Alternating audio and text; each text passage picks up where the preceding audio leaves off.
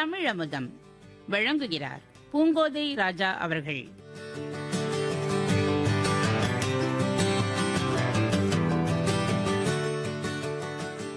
நம் பண்டை தமிழரின் வாழ்க்கை முறைகள் நெறிகள் பழக்க வழக்கங்கள் நிலப்பகுப்புகள் அனைத்துமே பொருள் உணர்ந்து செய்யப்பட்டன. முல்லை குறிஞ்சி மருதம் பாலை நெய்தல் என நிலங்களை பகுத்து இவற்றின் பின்னணிகளைக் கொண்டு எழுதப்பட்ட பாடல்களைக் கொண்டது ஐந்திணை எழுபது என்னும் இந்த தொகுப்பு. இது பதினெண்கீழ் கணக்குகளில் ஒன்று. இது ஒரு அகப்பாடல். இதன் ஆசிரியர் மூவாதியார். இது ஒரு முல்லைத்திணை பாடல். கார் பருவம் கண்டு தலைமகள் வருந்தியது என்னும் துறையில் அமைந்த பாடல்.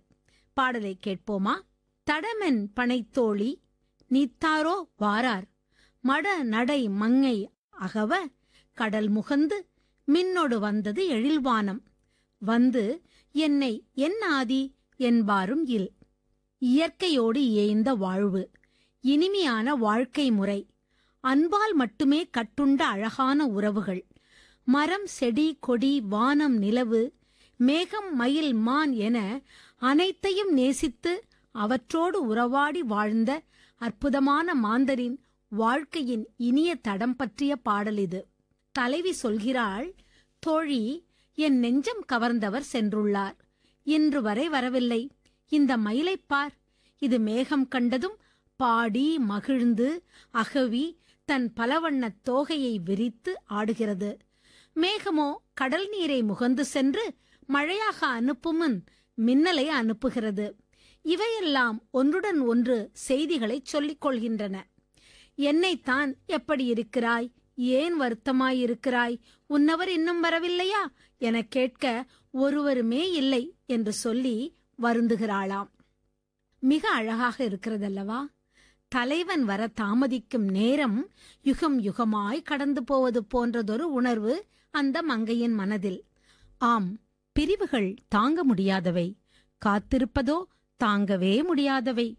ஏக்கத்தின் தாக்கம் சொல்லி மாளாதவை. கவிதாத்துவமான அழகுகள் மென்மைகள் குழைவுகள் நாணங்கள் நிறைந்த அழகு உணர்வுகளை இந்த மங்கையின் ஆற்றாமை தாங்கி நிற்கிறதல்லவா? எனினும் தாயின் பிரிவு குழந்தைக்கு கொடுமை. தந்தைக்காக ஏங்கும் பிள்ளைக்கு வாழ்க்கையே வெறுமை. கணவனின் அன்பு பிறழ்ந்து போனால் மனைவிக்கு போராட்டமே வாழ்க்கை.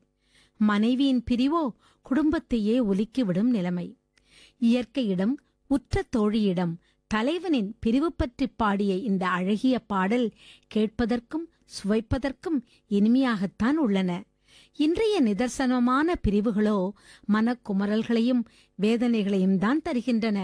என்றாலும் பிரிவுகளே அதன் தாக்கங்களே சாதனை பெண்களையும் அசாதாரணமான மனிதர்களையும் உருவாக்குகின்றன என்பதும் உண்மைதானே?